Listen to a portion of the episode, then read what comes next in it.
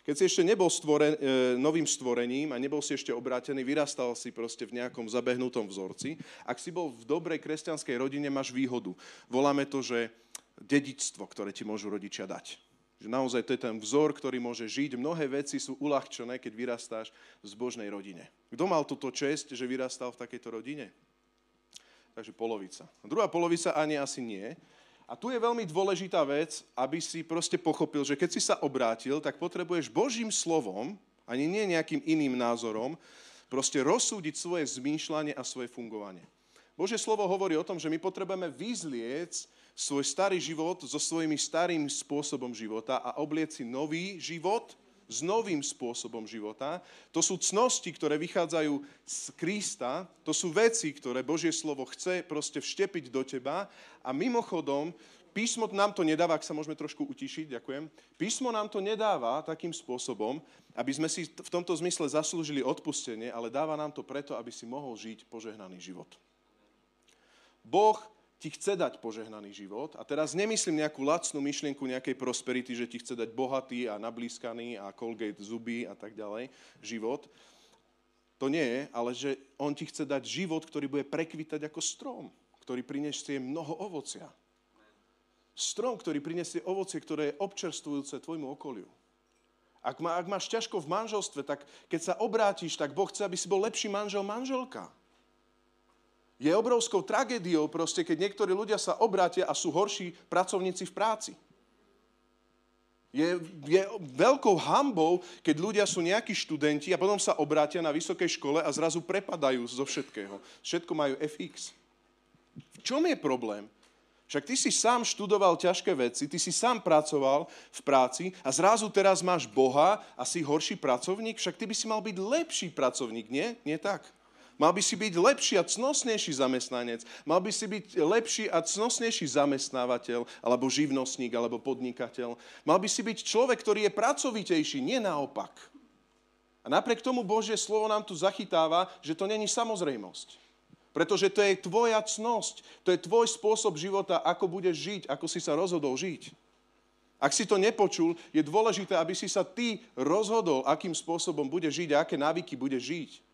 V 2. Petra 1. kapitole sa píše, že pridávajte k viere cnosť, k cnosti poznávanie, k poznávaniu sebaovládanie, k sebaovládaniu bratskú oddanosť, lásku, tam je celý ten zoznam.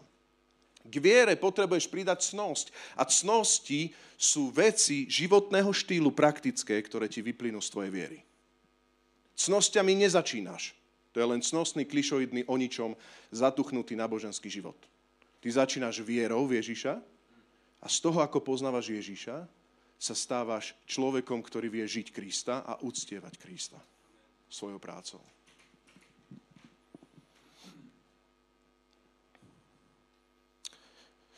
Budem hovoriť dneska také trošku ilustrácie a budem ich trošku naschvál zafarbovať, aby to bolo také, že proste dokázne. Žiadna z tých ilustrácií sa netýka nikoho z nás, ale dneska, keď hovorím, že si povolaný pre kvalitnú prácu, dotknem sa aj lenivosti a možno to bude aj Božie slovo, ktoré nás bude dneska korigovať. Drahý Pane Ježišu Kriste, ja sa modlím, aby teraz si nám dal sústredenú pozornosť na Tvoje slovo. Modlím sa, aby si Duchu Boží oživil Tvoje slovo, aby prenikalo do hĺbky, do špiku našich kostí a aby všetky myšlienky, ktoré sú zo mňa, mlčali v mene Ježiš a aby hlas Tvojho Svätého Ducha znel. Amen. Bol si už u niekoho na návšteve? Takým spôsobom, že si sa dostal na návštevu, všade pavučiny, neumytý tanier, do toho ti nabral naberačku polievky ten brat alebo sestra. A hlavná vec, že ste boli všetci spolu, prikrašľujem. Alebo spýtam sa inak, ako je to u teba doma? Je tam permanentne neporiadok? Je tam permanentne, a teraz rozumiete, keď žijeme hektický deň, tak je to normálna vec, normálny týždeň. Ale je to niečo, čo si ospravedlňuje, že ja sa vymodľúvam, ja sa modlím, ja hľadám Pána, tak preto som vlastne neumyl okná. No, mimochodom, 12 rokov som ich neumyl, vymýšľam, ale proste hľadám Pána. Lenivosť je niečo, čo dokáže proste priniesť hanbu Božiemu kráľovstvu. si taký zamestnanec, že keď prídeš hoci kde do práce je zle, lebo o teba oni chcú, aby si vôbec ráno vstával na 8. A teraz vám kážeš znova človek, ktorý si prešiel rôznorodými prácami. Naozaj, že ani nemali k sebe nejak blízko tie zamestnania. Ale si proste taký človek, že proste len šéf povie, že počúvaj, zle si urobil, dá ti feedback a ty povieš, tak to už vôbec nie, však ja som Božie dieťa, čo on tu po mňa bude rozprávať. Boh chce, aby si bol pokojný, Boh chce, aby si bol požehnaním, Boh chce, aby si bol svetlom, solou, neveriacím pánom. Písmo hovorí o otroctve, my nemáme dneska otroctvo. Dokonca, keď sa cítiš ako otrok, máš byť spokojný a máš to nechať tak. Všetko, čo robíš, máš robiť ako pánovi. Všetko, kým si, všetko, čo robíš, je, že uctievaš Boha. Amen. Niekedy to je tak, že chodíš do práce práve preto, aby si zabezpečil rodinu. Aj to je v poriadku. Ale Pán Boh ti chce dať to povolanie na celý život a to je to známe o tom, čo on povedal o podobenstvo o talentoch, že on odišiel a každému z nás dal konkrétny talent, ktorý v živote máš rozvíjať a robiť. A preto, keď hovoríme dneska o práci, to není takým spôsobom, že ty si sa obrátil a všetko ostatné je neduchovné, len modliť sa a čakať. Tesalonická cirkev bola presne taká, idem už teraz do konkrétneho textu. Tesalonická cirkev bola taká, že áno, bola to cirkev, ktorá bola v kontexte prenasledovania, takže si predstavte, že budúcnosť bola zlá. Ešte ani dneska nemáme prenasledovanie, nie? Ale nemáme istú budúcnosť. Budúcnosť bola zlá, Pavel musel niekoľkokrát so svojimi pomocníkmi utekať stadiaľ. Oni všetci sa tam obrátili.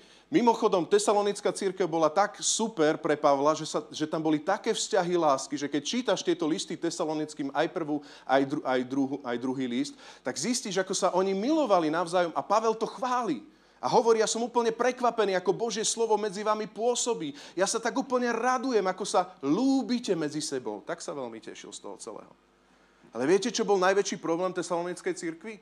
Že oni boli pripravení, že Pán je blízko, k nemu stříc, dáme výpoveď v práci, nejak to premodlíme a Pán Boh príde.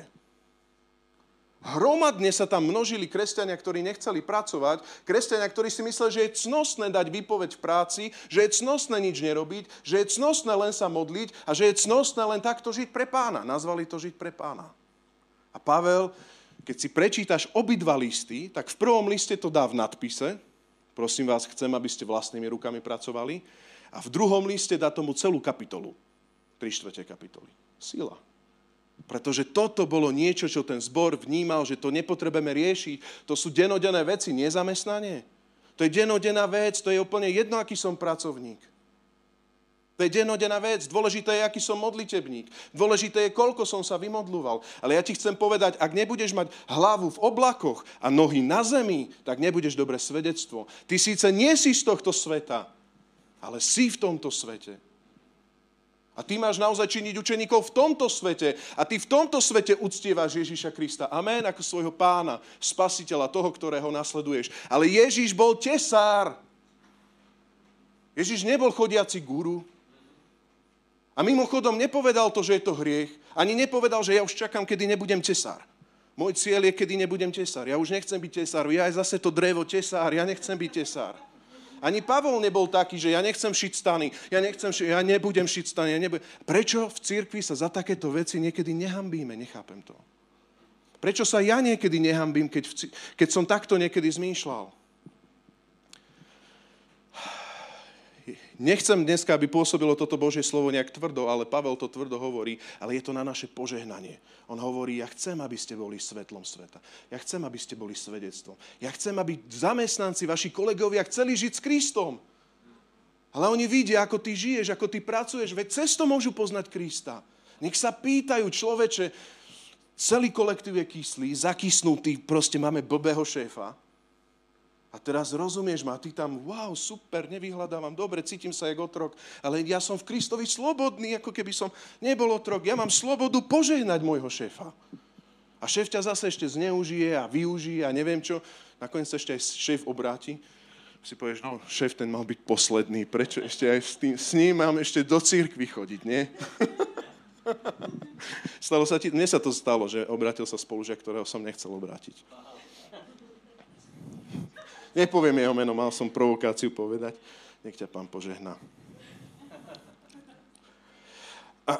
Takže chcel by som dneska prejsť také 4 promptnejšie body a prejdeme si tento list Tesalonickým.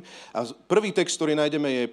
Tesalonickým, 4. kapitola, 9 a 12. Takže máme tu zbor, ktorý sa veľmi miloval, ktorý naozaj mal dobré vzťahy, ktorý miloval Pána. Máme tu zbor, ktorý mal neistú budúcnosť, bolo ťažko, takže trebalo sa veľa modliť. No ale Pavel hovorí, že počúvajte výpoveď v práci, že Pán blízko. Najskôr sa musí zjaviť Antikrist a tak ďalej, keď sa toto nestane. Žite, ako keby Pán neprichádzal. 1. Tesalonickým 4, 9, 12. Tam sa píše.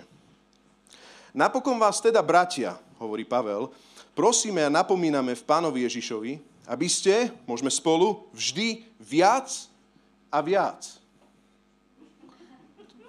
Ľudia, skúsime to nejak zdynamizovať. 1. Tesalonickým, 4. kapitola, 1. verš. Možno som ja zle povedal, beriem na seba. Prvý verš, Marek. Aha, dobre, ďakujem. Budeme trošku preskakovať, pripravte sa na to a môžete sa modliť za nich, lebo dneska máme tematickú kázeň. Takže napokon vás teda, bratia, prosíme a napomíname v Pánovi Ježišovi, aby ste vždy viac a viac prospievali v tom, čo ste prijali od nás. Ako máte žiť a páčiť sa Bohu. Čo už aj žijete. Veď viete, aké príkazy sme vám dali v mene Pána Ježiša, lebo toto je Božia vôľa, vaše, môžeme spolu, čo je Božia vôľa, vaše posvetenie, aby ste sa zdržiavali smilstva. Marek 9, 9. kapitola. O bratskej láske, teda 9. verš, Marek. 9. verš.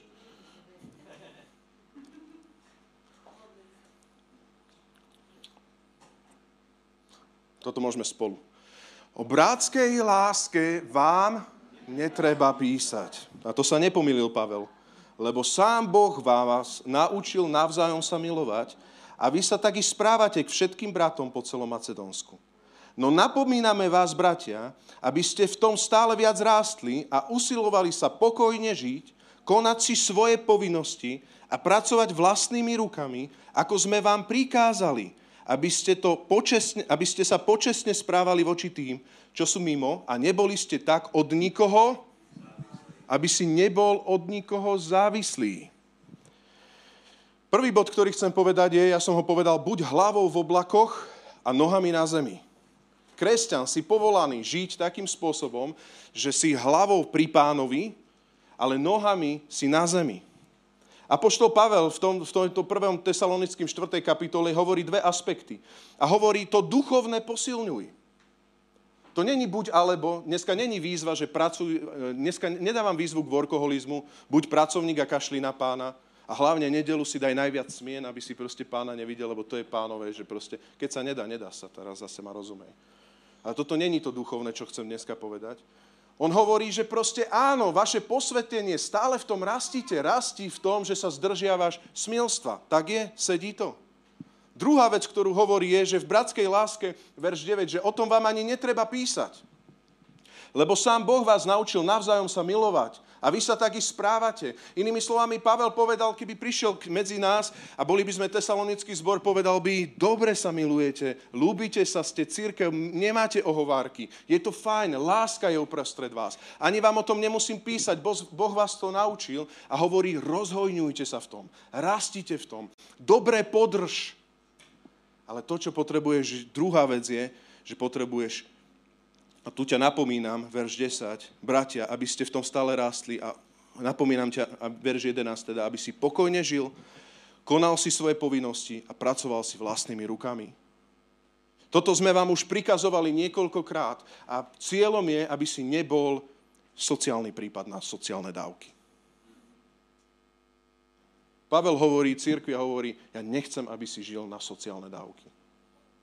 Ak si postihnutý, znova hovorím, alebo si chorý, alebo máš nejaké ťažké veci, dúfam, že tomu rozumieš, na toto je. A vďaka Bohu za to, že Slovensko to dáva. Mimochodom, poznámka počiaru, v Všimol si si niekedy, že my ako takí, teraz možno o tebe to není pravda, ale ja to tak vnímam, je to môj názor, není to Božie slovo. Všimol si si, že my Slováci sme tak trošku rasistickí na Rómov, že oni sociálne dávky, ale pritom mnohí Slováci žijú presne tak. Že oni nič celé dny nechcú robiť, oni chcú dávky a oni chcú len tak, aby z neba padalo. Dajme preč rasizmus, toto sa týka každého jedného z nás a Boh hovorí, nebuď taký. Sociálna politika je Božím požehnaním, ale má svojich adresátov. Postihnutí, chorí, ľudia, ktorí si momentálne nevedia nájsť prácu. Ale ty nemáš kalkulovať takýmto spôsobom, že proste ty dáš výpoveď v práci, aby si proste nejakým spôsobom ti kvapkalo a aby si proste nejakým takýmto spôsobom závislý od niekoho. A Pavel hovorí, počúvaj Rastík, máš lásku Božiu, počúvaj Rastík, máš posvetenie, počúvaj Rastík, rastieš Bohu, stále v tomto rasti, ale ja ti jednu chcem vec povedať, ty pracuj vlastnými rukami. Prečo mám pracovať vlastnými rukami? Však není to o peniazoch, preto aby si nebol závislý na nikom. Prečo kresťan nemá byť závislý na nikom? Aby si sám bol požehnaním pre niekoho iného. Ako môže cirkev niekoho žehnať, ak sám proste nevieš požehnať svoj život? Najlepšie sa žehná z požičaných peňazí, nie? Najlepšie sa dáva do zbierky vlastne z dlhu alebo z peňazí niekoho iného. Vtedy aj do zbierky dáš, aj stovečku dáš, nie? Len dôležité, aby tá stovka nebola tvoja. To mal byť vtip. Veľmi vážne sa tvárite. Takže toto bol kontext. Môžeme to tak spolu, môžeš sa otočiť svojmu susedovi a povedať mu, počúvaj, buď hlavou v nebi, to posilňuj, ale buď nohami na zemi. Pracuj vlastnými rukami. Druhý bod, ktorý tu máme. A tu pôjdeme do 2. Tesalonickým a prečítam taký dlhší text a potom ho budem vykladať. 2. Tesalonickým, čiže tu sa nám zopakuje list. Z kontextu vieme jedna zaujímavá vec, keď som čítal aj komentáre, trošku som sa pozabával, lebo 1. a 2. Tesalonickým ide dosť pár rokov na to. Vyzerá to skoro ako keby hneď to písal Pavel Tesaloničanom. A Pavel tam vlastne urguje veci, ktoré sa nejakým spôsobom vychylili. A to bolo vlastne druhý príchod, že ten zbor to veľmi prijal, že Pán blízko. A teraz vidíš v 2. Tesalonickým, čo Pavel proste doriešuje. A zrazu venuje celú kapitolu presne otázke lenivosti a práce. Takže teraz čítame 2. Tesalonickým 3 a budeme čítať od 6. verša po 15. Trošku dlhší verš a už potom budem sa len tomuto veršu hlavne venovať. Prikazujeme vám, bratia, v mene nášho Pána Ježiša Krista, aby ste sa stránili každého brata, ktorý žije neporiadne. Máme tu definíciu život, ktorý je neporiadny. A nie podľa podania, ktoré ste prijali od nás. Sami totiž viete, ako nás treba napodobňovať, pretože sme nežili medzi vami neporiadne, hovorí Pavel. Teraz, čo je to neporiadne? Verš 8. Chlieb sme od nikoho zadarmo nejedli, ale dňom i nocou sme ťažko a namáhavo pracovali, aby sme neboli na ťarchu nikomu z vás. Nie, že by sme na to nemali právo, ale aby sme boli pre vás vzorom, ktorý máte napodobňovať. A keď sme boli u vás, prikazovali sme vám, ak niekto nechce pracovať, nech ani nie je. Môžeme spolu verš 10? Ak niekto nechce pracovať, nech ani nie je. Veľká výzva. Počúvame totiž, že niektorí medzi vami žijú neporiadne, nič nerobia, ale zaoberajú sa zbytočnosťami. Takým prikazujeme a napomíname ich v Pánovi Ježišovi Kristovi, aby pokojne pracovali a tak jedli svoj chlieb. Vy však, bratia, neochabujte v konaní dobra. Ak niekto neposluchne naše slovo v tomto liste, toho si poznačte a nestretávajte sa s ním. Nech sa hanbí. To je ten dôvod. Nepokladajte ho však za nepriateľa, zdôrazňujem, ale napomínajte ho ako svojho brata. Toto je dôležité, hej, aby si nevytrhol z kontextu. Nepokladaj ho za nepriateľa, ale napomínaj ho ako svojho brata. Druhý bod som nazval, že apoštolova latka pre cirkev. Prvý bod, buď hlavou v nebi, nohami na zemi. A teraz mi povieš, ako to má prakticky vyzerať. A to je môj druhý bod, kde chcem povedať, apoštol Pavel nám zanechal príklad a konkrétny vzor. Apoštol Pavel dal latku, ktorú máme ako cirkev napodobňovať. Neviem, akým spôsobom čítaš ty Pavlové listy, že či to je také, že Pavel je pre teba superhrdina toho typu, že to je pre Pavla, nie pre teba.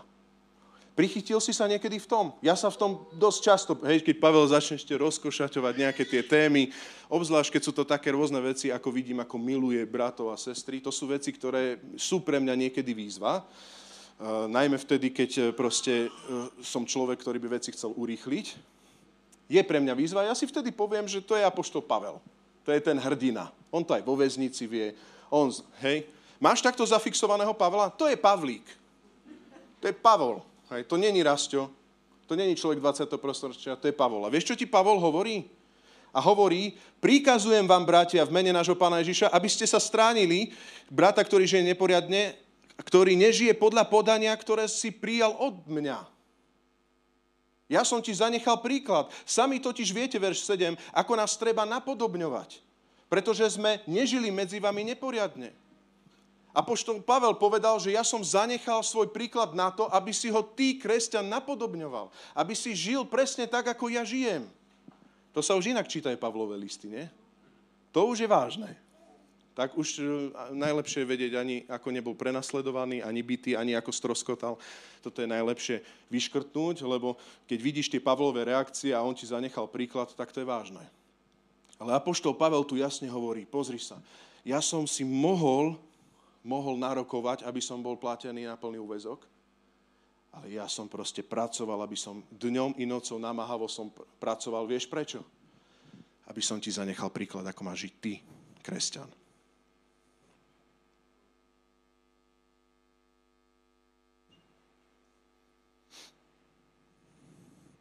Sami totiž viete, ako nás treba napodobňovať, pretože sme nežili medzi vami neporiadne. V Skutkoch 20, 33, 35, iba si tam odbehnem, tam apoštol Pavel píše, akým spôsobom žil. A on hovorí, od nikoho som nežiadal ani striebro, ani zlato, ani odev. Sami viete, že tieto moje ruky, hovorí Pavel, zarobili na moje potreby i na potreby tých, čo boli so mnou. Vo všetkom som vám bol príkladom, že treba pracovať, ujímať sa slabých a pamätať na slova Pána Ježiša. Veď on povedal, blahoslavenejšie je dávať, ako príjmať. Pavel jasne povedal, že cirkev vy máte dávať, máte mať prebytok, ale ja som vám práve preto bol príkladom, ako môžete dojsť k tomu, aby ste mohli nie brať striebra, zlata, neviem čo, ale aby ste mohli žehnať, blaženejšie dávať, ako brať. A on hovorí, moje ruky, hovorí Pavel, Skutky 20, 34, Marek, hej, moje ruky zarobili na moje potreby. Ja som tiež potreboval jesť, ja som tiež potreboval spať, ja som tiež potreboval žiť, moje ruky zarobili na môj život. Ale nie len na môj život, ale aj na ďalších pracovníkov. Ja som takto rozmýšľal. Vo všetkom som bol príklad. A na inom mieste vieme, že apoštol Pavel to nemusel. On povedal, že služobník a pracovník je hoden svojej mzdy. Amen. Ale na druhú stranu Pavel bol ten človek, ktorý sa vedel toho vzdať. Trasiem sa častokrát pred sebou a trasiem sa častokrát aj pred ľuďmi, ktorí proste chcú nejakým spôsobom len proste si nárokovať odmeny, ale pritom sami sa nevedia nikdy vzdať svojho platu. Nikdy sa ho nevedia vzdať. A musím to povedať, možno to poviem tak priamejšie, ale aj v cirkvi, ak proste si nikdy v živote nepracoval v sekulári, prečo chceš robiť na plný úväzok v cirkvi? Ja tomu rozumiem, že mnohí kresťania nie sú takí, že chcú mať jachty, chcú mať krásne proste veľké vily a chcú americký sen. Toto nie. Niekomu stačí len byť doma sám. Nič nerobiť, byť sám, nič nerobiť. A to je lenivosť. Potom cirkev zomiera na takéto veci. Cirkev zomiera na lenivosť. Ak chceš ísť na misiu preto, aby si nič nerobil a videl celý svet okolo, tak je to znova lenivosť. To nie je Božie povolanie. Na druhú stranu sú tu ľudia, ktorí sú povolaní a to sú ľudia, ktorí sú v sekulári a Boh ich volá, oni nechcú, ale volá ich, nechcú, ale volá ich. A tu sa patrí povedať aj trošku zo svojho svedectva. Pretože ja proste si pamätám rôzne veci. Ja som tiež sa nenarodil tak, že proste v kolíske som chcel pracovať a už som o 8 vstával. Možno som vstával, keď som bol malý. Hej, a bol som hladný dosť skoro ráno. Moja mamina vravela, že ráno som to zvládal. Neviem, jak to Teo zvláda. Zvláda to ráno. Pracant. Dobre. Hej, ale pamätám si proste tie výchovné kroky, keď proste ja som nemal od rodičov proste každý mesiac prídel financií. Keď mi rodičia, Jarko môže dosvedčiť, povedal, tak si zarobte, alebo si nazhromažte z narodenín. Keď to preješ, tak si to prejedol. Fúha. do práce bude treba. Fúha, to je vážne. Však? A ocino bol živnostník, takže to bola naša zlatá baňa, nie? Väčšinou sme si tam, nám zaplatil niečo, nejakú konferenciu a my sme si to odrobili u rodičov. Alebo sme rozbili niečo. A sme to tam nosili. Potom si pamätám prvú brigádu. Ja si pamätám, keď som predával 3 mesiace petardy v Kauflande a to bolo hrozné, pretože chceli odo mňa 14 hodín sedieť a všetci vysvetľovali, to nemôžu, zo zákona nemôžu, neboj sa, našli si spôsob, ako môžu. Bol som tam. 14, 14, 14, Vianoce. Krásny čas pokoja, hotový. Bomba za mnou, výbušniny okolo, petardy. Wow. 3 mesiace podpis. Ešte taký podpis, že keby som odišiel skôr, tak za ušlý zisk, takže sedel tam. A potom si pamätám, keď som brigadoval v tlačiarni a proste som natlačil 1000 tričiek. A potom na ďalší deň znova 1000 tričiek domov prísť urobiť seminárku. A teraz o nejakých nebeských témach. Úžasné, fakt. Ešte som cítil ten acetón a tie všetky veci proste. Ja som nevedel, že či zjavenie alebo realita. A som aj plakal, aj som hovoril, nikdy, ja som študoval, nikdy nebudem. A Pán Boh lámal môj život. Kto nepracuje, nech ani nie je. A potom prišlo obdobie, kedy som nespravil skúšky a ja som musel jeden ročník opakovať, lebo som spravil všetky skúšky s výnimkou hebrejčiny. Tak viete, kde je moje slabé miesto, ak ma chcete nejako dostať. Začnite na mňa po hebrejsky. Som hovoril, Páne, a Pán Boh mi do prvého dňa našiel prácu na rok, na... Normálne 8,5 hodiny v kuse som robil v tej tlačiarni. A pamätám, keď mi cinkla prvá výplata 370 eur v čistom. Fú, dobre. 370 eur v čistom. Dobre, to je 9 rokov dozadu. Tak neviem, koľko by to bolo teraz. A potom uvidíš niekoho, ktorý proste nerobí nič a cinká mu. Práši sa mu, ide. Musíš vybojovať žiarlivosti, musíš vybojovať iné veci, ale ty máš všetko robiť ako Pánovi.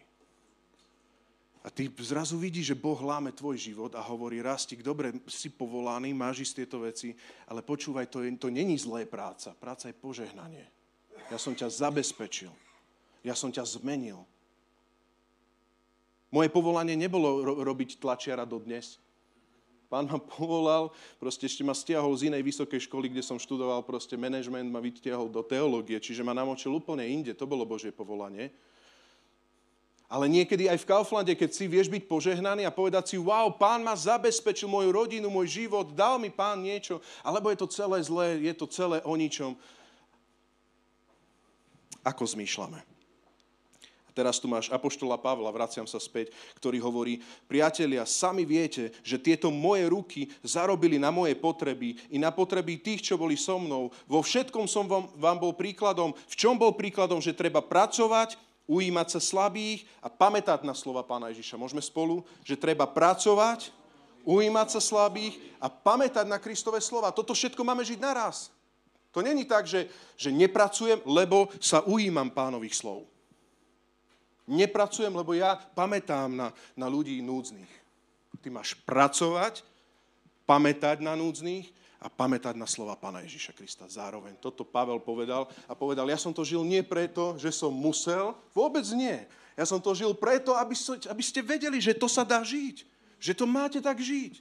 Že takto to máte žiť.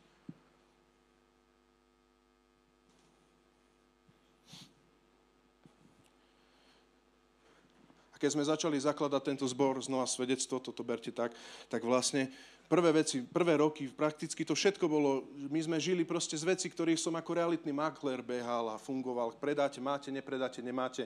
Sandy chodila do Svanu, všetko, hej, študovali sme ešte na denom a tak ďalej. Proste to bol život, to není výčitka, to bol život. A potom prišli prvé finančné veci, zrazu tá zbierka normálne vyprodukovala 30 eur za týždeň, vôbec nie, že 30 eur na mesiac. Hej, a teraz potrebujete zaplatiť nájom a iné veci. A Pán je svedok, že to nie sú rozprávky. Sú to zaokrúhlené čísla, ale sú to takéto čísla. A potom si poviete čo? No tak konečne na mňa urobím misiu, ja budem misionár, teda church planter, to nie je misionár. Budem church planter, na mňa, ja som zakladateľ. Všetky peniaze, ktoré sa vyzbierajú na mňa. Alebo už som bol premenený a som povedal, nie, netreba. Ešte nemám deti, ešte nejak to viem proste spraviť. Môžeme dať niečo tomu ďalšiemu, grafikovi, mládežníkovi, tomu, čo vedie chvály. Môžeme dať niečo ďalšiemu, ktorý proste slúži v našom zbore. Istý čas v tomto zbore sme z jedného oného rozštvrtinkovali, takže sme 5 brigádnicky po dohodách mohli fungovať. 5. A nie jedenkrát prišiel za mnou človek a povedal, Rasto, ty si mimo. Tak to si nazbierajte pre teba. Služobník je hodný svojej mzdy. Ale ja chcem zarobiť na svoje, aj na ostatných, aby sme dávali. Aby sme cirkev takto zmýšľali. Zmýšľaš aj ty takto, že Pán ti dal prácu na to, aby si dával a nebral.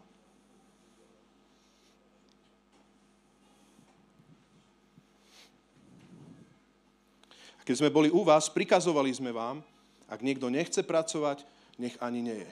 Apoštol Pavel tu povedal jednu dôležitú vec. Ten princíp, som naspäť v tom hlavnom texte. Marek, dobre? 2 Tesalonickým 3:10. To bol chyták Korinským.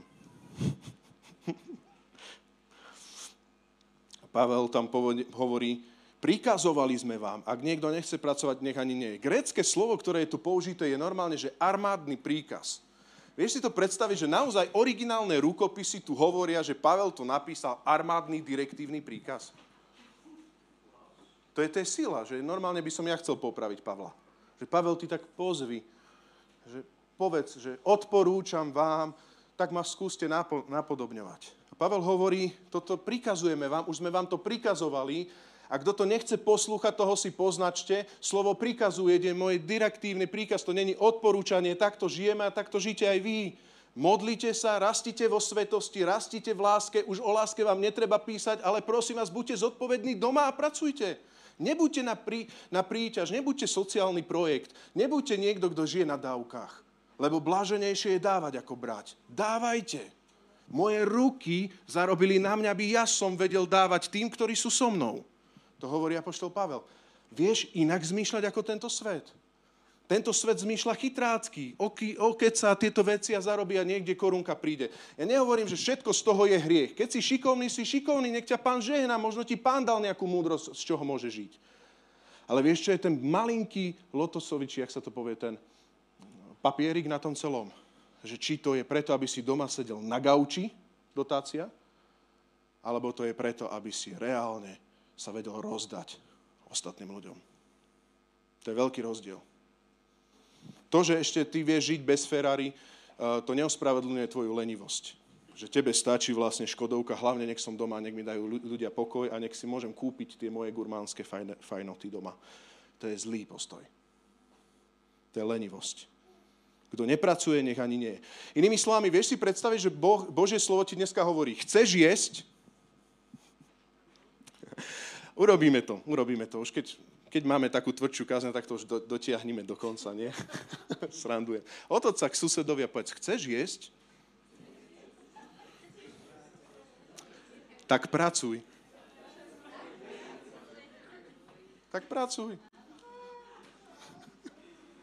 Nechceš jesť? Ja už nemusíš hovoriť. Tak Pavel hovorí, tak nepracuj. Tretí bod, ktorý je, musím ísť ďalej. Čiže toto bol Pavlov príklad a už ideme k výzvam. A tretí bod, ja som to nazval hanba je hanba a hrdinstvo je hrdinstvo. Nazývajme veci pravým menom. Myslím si, že jedna z najväčších tragédií v cirkvi, ja som hovoril, to sú tie cisárove nové šaty, jedna z najväčších tragédií je, že všetci vidia, že kráľ je nahý, ale on si myslí, že má šaty, ale nikto mu to nesmie povedať, lebo to je kráľ. Hej. To je ako keby si vstúpil do niečoho exkrementu a teraz prídeš, hej, a teraz všade to cítiť tuto v tejto miestnosti. Už aj vieme vyníka, hej, že kto má tú tenisku vstúpenú.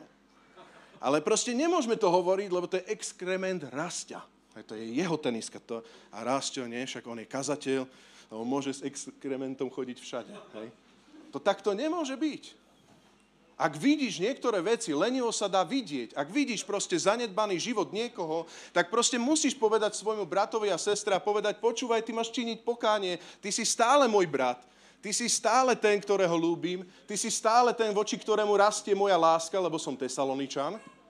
Ale počúvaj, potrebuješ sa zbaviť tohto v živote, že ty stále žiješ len proste na tej dávke. Prosím ťa. A potom, keď tieto veci nehovoríme, prečo o tom hovorím, tak viete, aké veci sa stávajú? Je to tak trošku polosvedectve hovorené, ale viete, čo sa reálne stáva? Že proste ľudia sa nehambia za veci, za ktoré by sa mali hambiť. A tak hovorím prototypne. Príde sem človek, ktorý povie do cirkvi príklad naozaj. Ja som dal dnes výpoveď práci, halelúja. Teraz všetci tak do zeme myslia si o tom svoje, lebo nemá z čoho žiť ten človek. A teraz ma rozumie, že to není také, že ide do inej práce. Dávam ilustráciu. Teraz nikto nemôže povedať, že asi to mal prehodnotiť, lebo asi práca je aj od Pána. Ale my musíme o tomto hovoriť. Nech človek, keď urobí nejakú chybu, nech je normálne, že ticho. Nech sa hanbí. Viete, kde hanba patrí? V Edene, pozrite, kde hanba patrí. Ona je výsledok hriechu, to sedí. Ale vieš, kde hanba patrí? Zhrešil si a Boh navštívil. Kde si? Hanbím sa. Ale nie je tak, že kde si, tu som, tak si sa nestretol ešte s Pánom. Hriešník, ktorý nechce konať pokánie, sa píše v Žalme 1, neobsedí v zhromaždení spravodlivých, tak je, ale všetci sme hriešníci. Vidíš ten jemný výklad? Všetci sme hriešníci, len niektorí sa stretli s pokáním a sú omilostení. Ale potom sú tu takí, ktorí nechcú konať pokánie a nie sú omilostení. A taký nevie vydržať zhromaždení spravodlivých, ale keď taký vie vydržať zhromaždení spravodlivých, tak asi nenazývame hriech hriechom, hanbu hanbou a hrdinstvo hrdinstvom. Asi nepovieme, že keď niekto proste 2-3 roky proste nepracuje, lebo ešte aj hovorí, že pozerá telenovely od rána do večera, nepovieme, že to je hanba, no tak potom samozrejme, že potom tieto veci bez pokáňa ten človek žije ďalej a ďalej a ďalej a pustne a pustne a pustne. A Pavel hovorí, znova sa vraciam k tomu. Hľadaj Pána, posvecuj sa, rasti v láske. O tom ti už ale nebudem hovoriť kázeň, pretože zanedbávaš povinnosti doma, pracuj vlastnými rukami. A opakujem tento list, celú kapitolu tomu dávam, Tesaloničan. Pracuj, pracuj a napodobňuj mňa.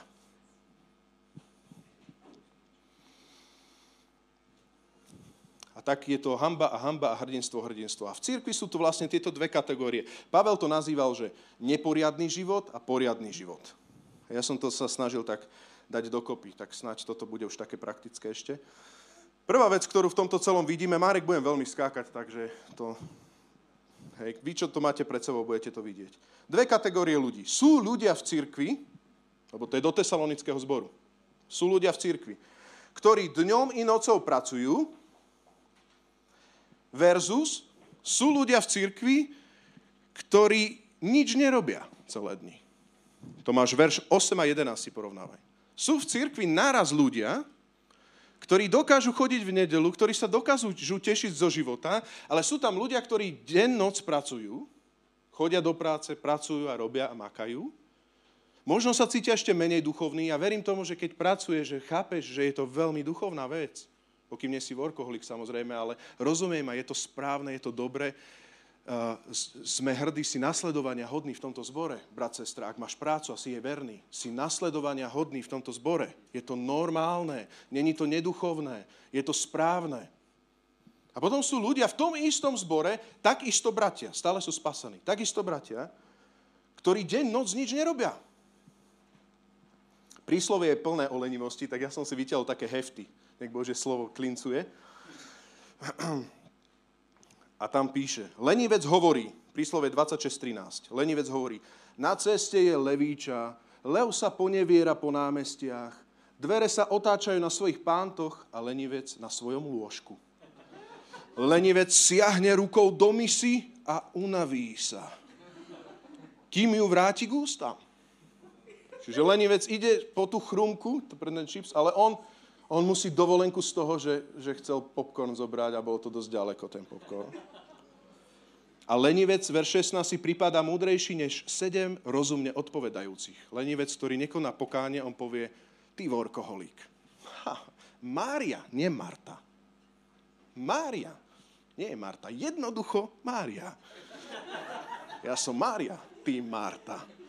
A ešte príde, jak prebudený, 2 roky nič nepracoval, ani krížom slámy, on sa unavil, on teraz dovolenkuje z toho, že tie čipsy boli naozaj v inej izbe. Dúfam, že chápe, že všetko je to vtip, to sa ani nedá žiť. Teda dúfam, že nikto tak nežije. A teraz prídeš a on povie, že proste ty workoholik, ty Marta, ty čin pokáňa, ešte by chcel aj mikrofón v cirkvi, som hodný svojej mzdy, chcel som vám dneska povedať, že vy workoholici zlí, vy máte milovať pána, vy sa máte modliť 28 hodín denne v kúse. Tak verím, že v našom zbore toto priestor nikdy nebude mať. Nikdy. A tie odchýlky som aj ja mal, je normálne, keď ich máš, nebuď z toho zhrozený, ale z toho sa koná pokánie. Myslí, prosím ťa, zodpovedne. Máš deti, tak máš deti. Máš ženu, tak máš ženu. Si študent, tak si študent. A keď si zamestnanec, tak si zamestnanec. Boh ťa volá, založ firmu. To není hriech, tak ju založ.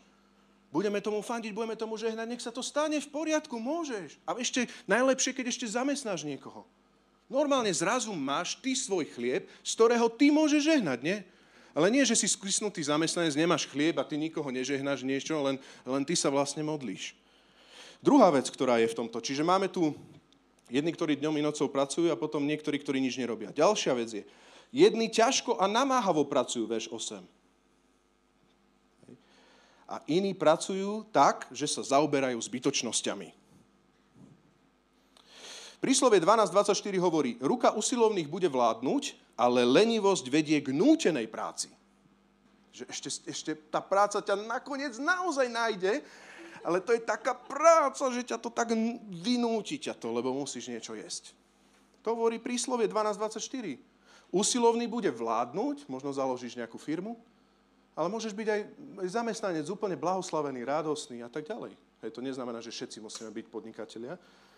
No ale ak si lenivý stále, iba oddychuješ z oddychu a trímy sme stále, tak proste potom nakoniec aj tak budeš musieť pracovať. Lebo je to taká nútená práca, že ja neviem, budeš neviem čo robiť, jednoduchú prácu, ale budeš sa cítiť jak v bani.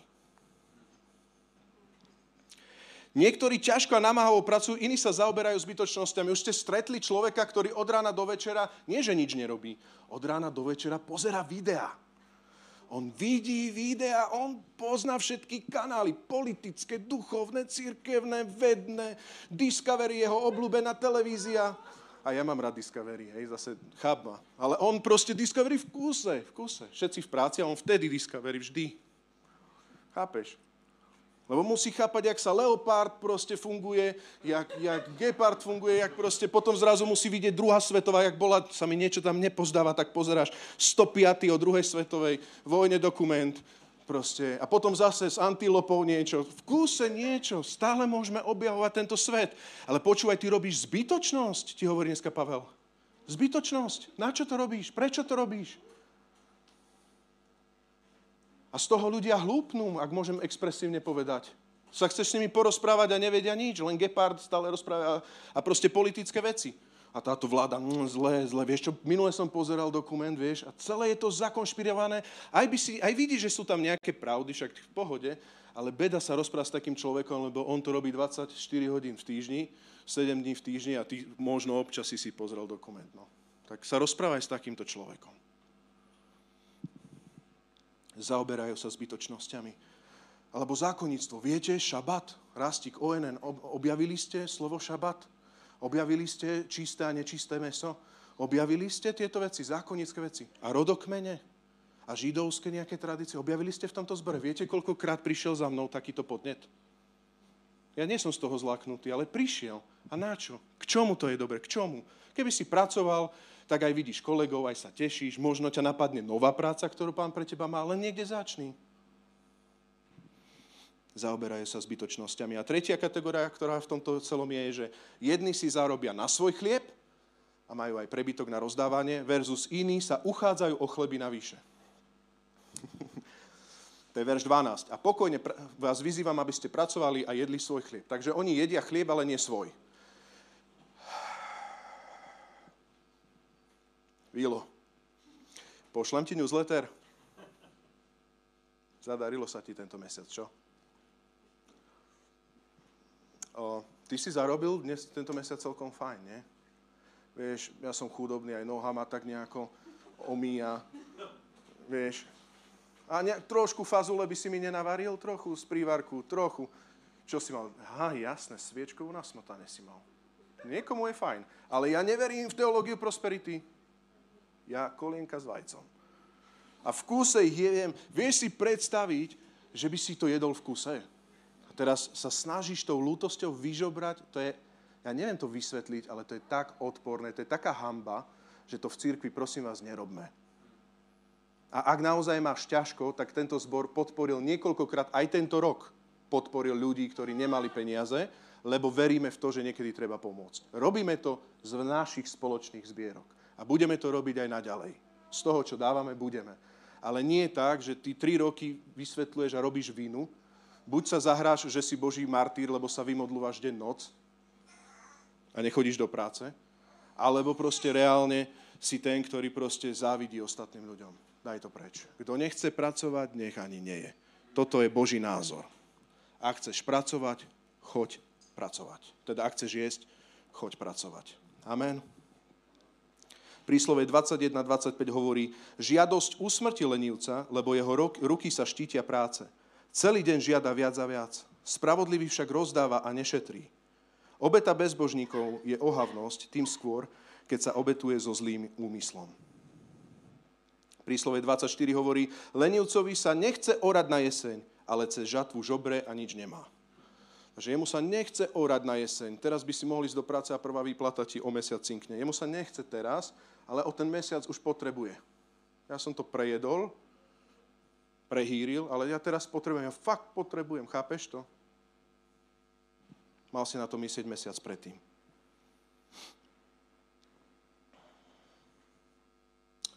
Na záver chcem ešte prejsť a pozrieť sa na aspekty lenivca a aspekty hrdinov. A ste takí dobrí, normálne počúvate, ešte ste neodišli, ste zlatí, nech vás Pán Boh žehná aj vašu prácu.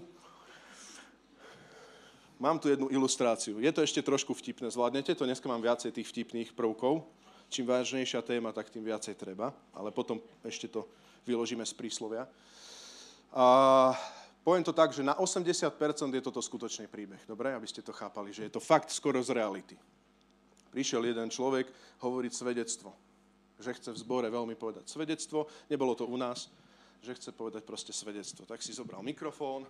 Otec, ktorý mal 3 deti a ktorý presne takáto vec, že bol lenivý, nepracoval, ale bol naozaj, že boží, prebudenecký, fakt všetko prebudenecké okolo, len proste všetko svietilo, že nevie chodiť do práce. No a tak zobral si mikrofón, iné je, keď si nevieš nájsť prácu. Dúfam, že to chápeš. Mám svedectvo pre vás. Pán sa tak strašne akože oslávil. Bratia, sestry, ja som dal výpoveď práci a chcem o tom povedať. Teraz už kazateľ trpí, že či mu zobrať mikrofón. Fakt, ja som to tak prežil, mňa tak gňavila tá práca úplne, že ma ničila. To si neviete predstaviť, proste robil kominára. Proste to loziť a tieto veci, proste to je zlé, to je slabo, to nič, také to proste robiť, hej? Tak, dobre, čakáš, ako sa to vyvinie, začína sa to vyvíjať. No a potom Pán nás nenechal len tak stáť, teda ohľade. Takže ja som sa modlil, že Páne, proste, že nejakým spôsobom sa o nás postaraj. A viete, čo sa stalo? Ten zlý diabol nám vypol elektriku. Normálne, síce neplatil účty, ale ten zlý diabol prišiel a vypol nám elektriku. Rozumieš, neplatil účty. Tak som sa modlil, tak nie, tuto sa ja postavím na odpor, tuto sa ja budem postiť a toto zlomím, tuto proste baštu nepriateľia zlámem, hej. Tak už pozeráš, kazateľ to už zdal, hej. To je inak jedna taká prúpoviedka, čo sa hovorí medzi teológmi. Kazateľ to už zdal, odišiel, vrátil sa späť. No tak som ma napadal, vtedy prišla, viete, ako sa píše, že vtedy príde múdrosť z hora. Tá múdrosť z hora, tak Pán mi dal múdrosť čo? A vtedy ma napadlo, že za križovatkou doprava je taký zelovoc. A tam predávajú proste akože ovoci a tak ďalej v takých drevených bedničkách. Zakúrim si, nie? Určite, Pán, keď mi toto dal na srdce, to je určite prorocké, určite mi to ten majiteľ dá. Len je tu ďalšia vec. Ja musím tam ísť autom, aby som nabral dostatok dreva. A to stále vysvetľoval na neviem, či také svedectvo. Hej? No. Ale mám problém. Duchovný boj. Počúvajte. Ja mám rozbité čelné sklo na aute, na mojej favoritke. A teraz je ten problém. Ja tú jednu zákrutu ako prejsť, lebo policajti sú beťári. To je duchovná vec nad nimi. tak vieš, ešte tým prstom beťári sú, tak proste, tak sme sa modlili, ako celé ráno, aj s manželkou sme sa tak chytili, sme sa, šagianka, áno, modlili sme sa, fakt, akože... Tak sme sadli, som išiel do toho auta. Predstavte si, Boží zázrak, sláva Bohu, Pán je fakt živý, On počuje vaše modlitby. Neboli tam policajti. Idem normálne pred Zelovoc. A majiteľ pozerá, že čo chcem. Nechápal ma, chápete? To, čo je duchovné, ľudia vo svete nechápu. No, takže idem a zoberiem si toto drevo. Skrátim to, nakalal drevo a tak ďalej. A vtedy, ako držal to drevo a dával do tej favoritky, vtedy ešte nastalo svedectvo zlom, že duchovného boja, lebo policajti išli okolo auta. Že už to dávam a predstavte si, vtedy policajti išli okolo. Som povedal, Páne, urob toto auto neviditeľné. Ja sa modlím, sprav ho neviditeľné. A Pán je fakt dobrý. Bratia a sestry, chcel som takéto krátke svedectvo povedať. On je dobrý. Zobrali sme, zakúrili sme, 2 hodiny sme mali teplo. Pán je fakt dobrý, úžasné. Haleluja. A sadol si. Rozumiete cisárove nové šaty? A prečo nemôžeme nazvať toto, že to je hriech lenivosti a že to celé vyzerá zle? Lebo to není duchovné povedať, že je brat lenivý a že dal výpoveď. On v práci a že on neplatil účty a že on má roztrieskané čelné sklo a že není neduchovné čelné sklo si opraviť.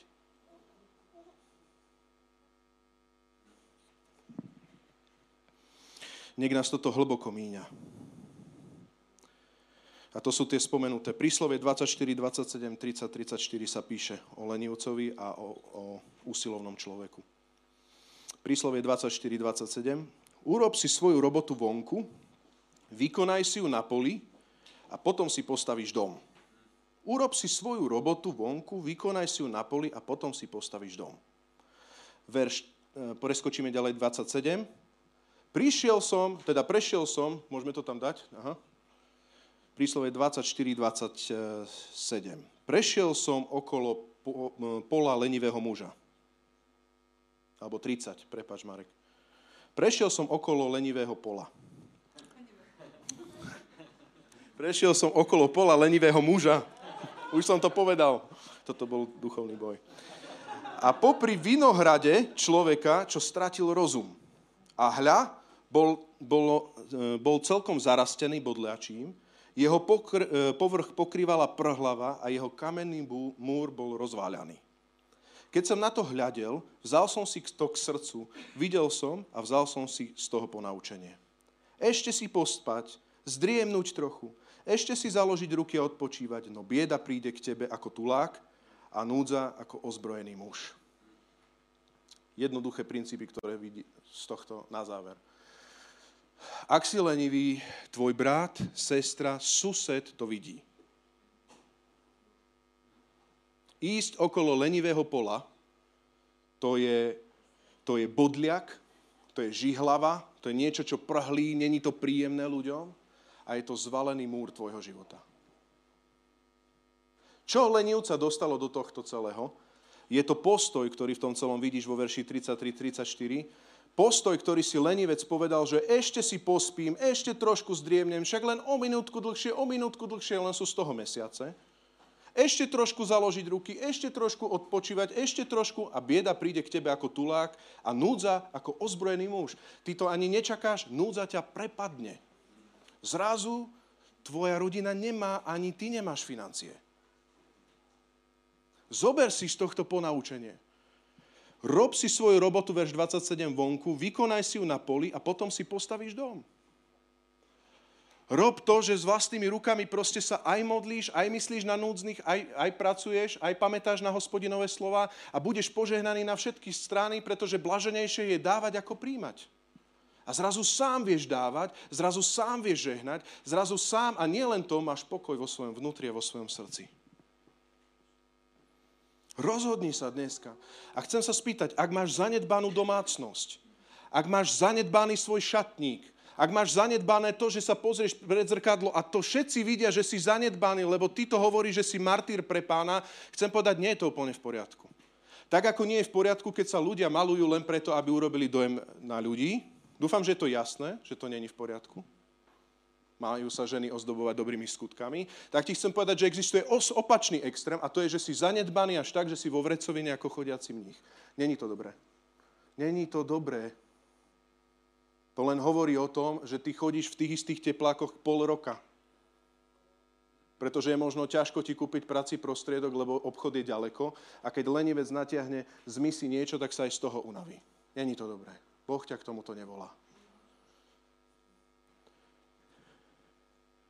A tak čo s týmto celým urobiť, Rastio? Čo s tým máme urobiť? A apoštol Pavel nás dneska vyzýva troma výzvami. Prikazujeme, 2. Tesalonickým 3:12. Prikazujeme pre lenivých ľudí a napomíname ich v Pánovi Ježišovi Kristovi, aby pokojne pracovali a tak jedli svoj chlieb. Vy však, bratia, neochabujte v konaní dobra. Vy, ktorí pracujete, vy, ktorí naozaj zabezpečujete aj svoje rodiny, dá sa v tom ochabnúť, dá sa stratiť pracovné návyky, dá sa to stratiť, neochabni v tom, nestrať to, nenechaj sa znechutiť bratom, ktorý je na dávkach. Ty taký nebuď, ty buď inšpiráciou pre neho. Ty nepovedz, že aký je chytrý, ja budem takisto ako on. Nie, naopak, ťahajme sa k tomu, aby ako cirkev sme boli svetlom tohto sveta. Aby keď si v Kristovi nebol si horší študent a horší pracovník, ale lepší študent a lepší pracovník v Kristu Ježišovi. Neochabujte v konaní dobra. A ak niekto neposlúchne naše slovo v tomto liste, toho si poznačte a nestretávajte s ním, nech sa hanbí. Nepokladajte ho však za nepriateľa, ale napomínajte ho ako brata. Treba to naozaj poctivo vyložiť, lebo aby sme nešli do nejakých sektárskych vecí, ale tá pointa toho celého je, priatelia, je, že si to máme všímať. To není, že cisárove nové šaty. Ak vidíš brata v lenivosti, prosím vás, napomente ho. Sestru, napomeňte ju. Normálne povedz, prosím ťa, tuto si niečo hovorila, že tebe sa len nechce pracovať. Nechcem to hovoriť pred všetkými, aby som ťa nezhodila. Dúfam, že chápeš, že nemôžeš zhadzovať ľudí, tak ako chceš, aby oni tebe to robili. Ale povedz jej to. Pán podľa mňa by požehnal tvoj Kaufland a zrazu ti ukáže tvoje povolanie v tvojom živote a budeš pracovať skutočnú prácu. Ale dneska sa osveď v malom. V malom sa osveď. V malom. Poznač si ho a povedz to tomu človeku a nestretávaj sa s ním. Viete, čo znamená? Ľudia, ktorí nepracujú od rána do večera, majú toľko času, že oni majú na kávu čas vždy. Vy ste v práci a nemáte čas vždy, je tak? Ale ľudia, ktorí celý deň nič nerobia, oni majú na skupinku čas vždy. A Pavel hovorí, prosím vás, nebuďte len taký plyšový macko pre týchto ľudí, že oni sú chvíľku sami, ráno prešli všetky mexické seriály a potom sú sami, by aj chceli nejakú kávu, že vy prídete k nemu a urobíte im servis. Lebo takto sa ľudia nikdy nezahambia a nespravia z toho pokanie. To znamená, že povieš, vieš čo, stretnem sa s tebou, ale ja sa nemôžem každý deň takto stretávať, napríklad. Stretnem sa s tebou, ale ja nemám vždycky takto čas. Prečo ty nemáš, to není duchovné, ty workoholik a musíš byť Mário? Nie, vieš čo, ty máš práve pracovať a mal by si trošku pracovať. Chápete to? Pretože Pavel povedal, nie, že není tvoj brat, on je tvoj brat, len prosím vás, nie cisárove nové šaty, vy dajte aj pocítiť tomu človeku. Toto je hanba. Nech je hanba, keď niekto sem príde a povie, nechcem pracovať. Nech je hanba, keď niekto povie, že keď chce slúžiť pánovi a povie, mne sa nechce slúžiť pánovi. Nech je to také, že proste to nepovie ten človek, aj keď to tu v srdci má, tak to bude riešiť s pánom. Niekto rieši s pánom, jasné, ale niekto není také, že mu to schvaľujeme. My mu to nemôžeme schvaľovať. Všetko, čo robíme, robme ako pánovi. Takže rozvíjaj lásku, rozvíjaj svetosť a pracuj svojimi rukami, lebo blahoslavenejšie dávať ako brať. Môžem poprosiť Vila.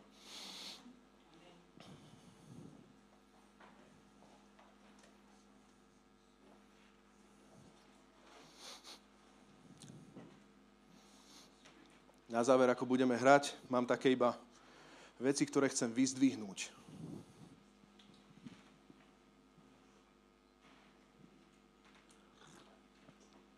Máte ma ešte radi? Trošku. Tak to je vážne, lebo keď to povie moja polovička, tak už je to vážne. Možno na tieto texty budeš počuť kázeň, možno, ja neviem, možno o ďalších 5-10 rokov. To není typický text. Ale dneska si ho počul na to, aby niekde hlboko padlo do tvojho vnútra. Lenivý byť je hanba. bodliaky mať je hanba. Tie isté tepláky stále mať je hanba. Stále žobrať chlieb je hanba. Na druhú stranu požehnať niekoho a dať niekomu chlieb je výsada hrdinov. Chodiť do práce je výsada hrdinov. Byť niekde aj na celonočnej je výsada hrdinov.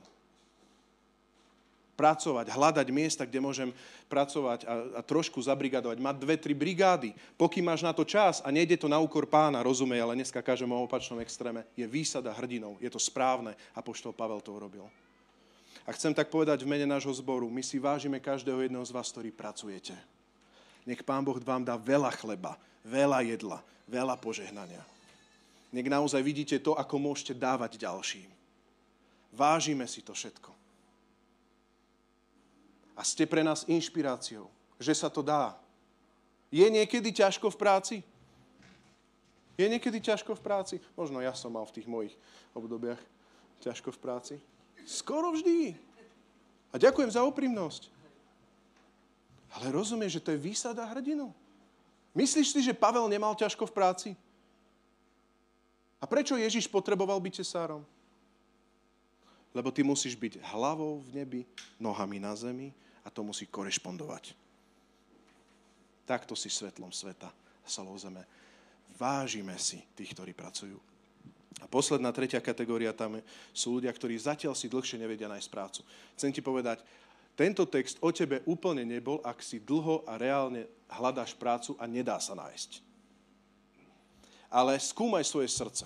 Ak je to tvoja konečná destinácia a myslíš si, že to je nebo, lebo tvoja konečná destinácia nie sú Maldivy, tebe len stačí pokoj, byť doma a mexický seriál, tak Pavel hovorí, z tohto ropokanie. Nenájdeš si inú prácu. Na druhú stranu, ak si hľadáš prácu a nedá sa ti nájsť, začni hociakou prácou. Začni, zober ten Kaufland, zober tú grafickú, zober tie bomby, tie petardy, zober proste nejakú brigádu, zober niečo a zrazu zistíš, že toto ma baví, toto nie, toto áno, toto nie, tento tá... A zrazu zistíš to celoživotné povolanie. Tento svet zúfalo potrebuje zjavenie Božích synov. Prakticky, viete ako? Zúfalo potrebuje učiteľky, ktoré budú učiť za smiešné peniaze. Ja neviem, kto by robil za 620 eur v čistom, ale moja žena by to robila. Zúfalo potrebuje doktorov a zdravotné sestry, ktoré nezutekajú, ale sú tam preto, lebo robia všetko ako na slávu Pána. Viac ako stoličkových modlitebníkov, alebo služobníkov, alebo evangelistov. Nechcem sa nikoho dotknúť. Viac. To povolanie v tvojej práci môže byť oveľa silnejšie, ako si vieš predstaviť. To je tvoj front. To je tvoje miesto. Žehnajme túto spoločnosť. Takto zmýšľajme. Môžeme povstať a som si istý, že pri každom z vás niečo iné hovorilo. Niečo sa ťa možno vôbec netýkalo. Ale to, čo k tebe hovorilo, to teraz rozvíjaj pred Pánom.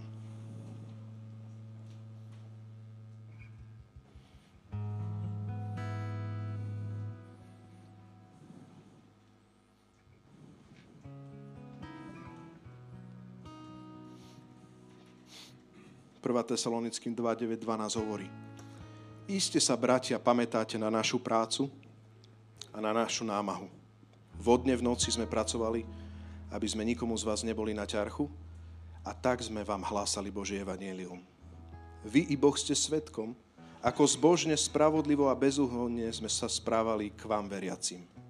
Viete dobre, že sme každého z vás ako otec svoje deti napomínali, pozbudzovali a zaprisahovali, aby ste viedli život dôstojný Boha, ktorý vás povoláva do svojho kráľovstva a slávy.